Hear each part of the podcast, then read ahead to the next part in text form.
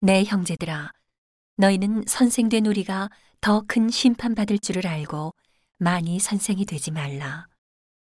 우리가 다 실수가 많으니 만일 말에 실수가 없는 자면 곧 온전한 사람이라 능히 온 몸도 굴레 씌우리라.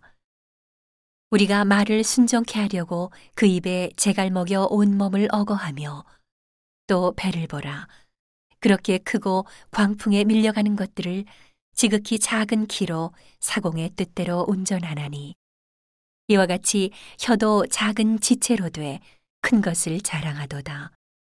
보라 어떻게 작은 불이 어떻게 많은 나무를 태우는가. 혀는 곧 불이요 불이의 세계라. 혀는 우리 지체 중에서 온 몸을 더럽히고 생의 바퀴를 불사르나니 그 사르는 것이 지옥불에서 나느니라.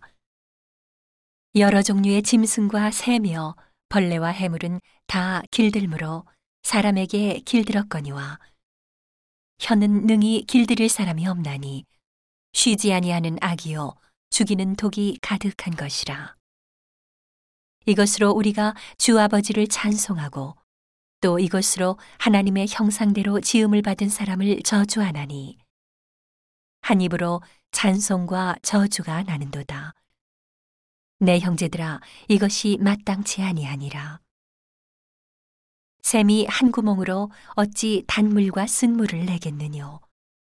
내 형제들아 어찌 무화과 나무가 감람 열매를 포도나무가 무화과를 맺겠느뇨.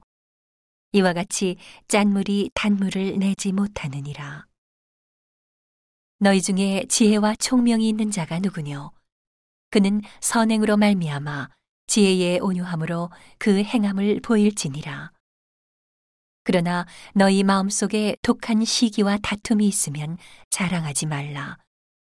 진리를 거스려 거짓하지 말라.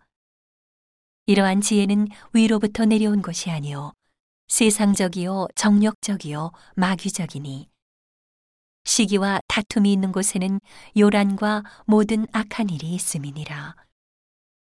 오직 위로부터 난 지혜는 첫째 성결하고 다음에 화평하고 관용하고 양순하며 극률과 선한 열매가 가득하고 편벽과 거짓이 없나니 화평케 하는 자들은 화평으로 심어 의의 열매를 거두느니라.